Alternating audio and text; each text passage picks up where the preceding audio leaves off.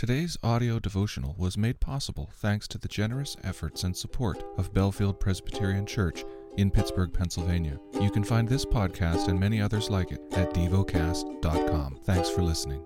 The lesson is from the book of Ezekiel. Chapter 15 And the word of the Lord came to me Son of man, how does the wood of the vine surpass any wood? The vine branch is among the trees of the forest. Is wood taken from it to make anything?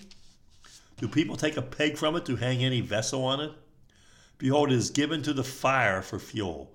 When the fires consume both ends of it, and the middle of it is charred, is it useful for anything? Behold, when it was whole, it was used for nothing. How much less when the fires consumed it, and it is charred, can it ever be used for anything? Therefore, thus says the Lord God Like the wood of the vine among the trees of the forest, which I have given to the fire for fuel, so I have given up the inhabitants of Jerusalem.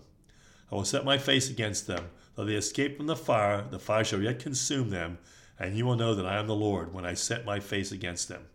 I will make the land desolate because they have acted faithlessly, declares the Lord God.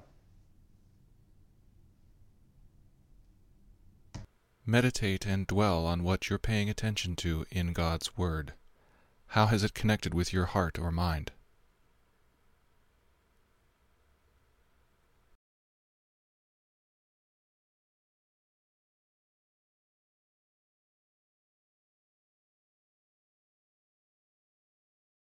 Pray to God freely about what has moved you today. Turn your thoughts to Him and enjoy His presence. We offer the following as prayer topic suggestions for single adults, for our local and national communities. Thank you for listening to DevoCast.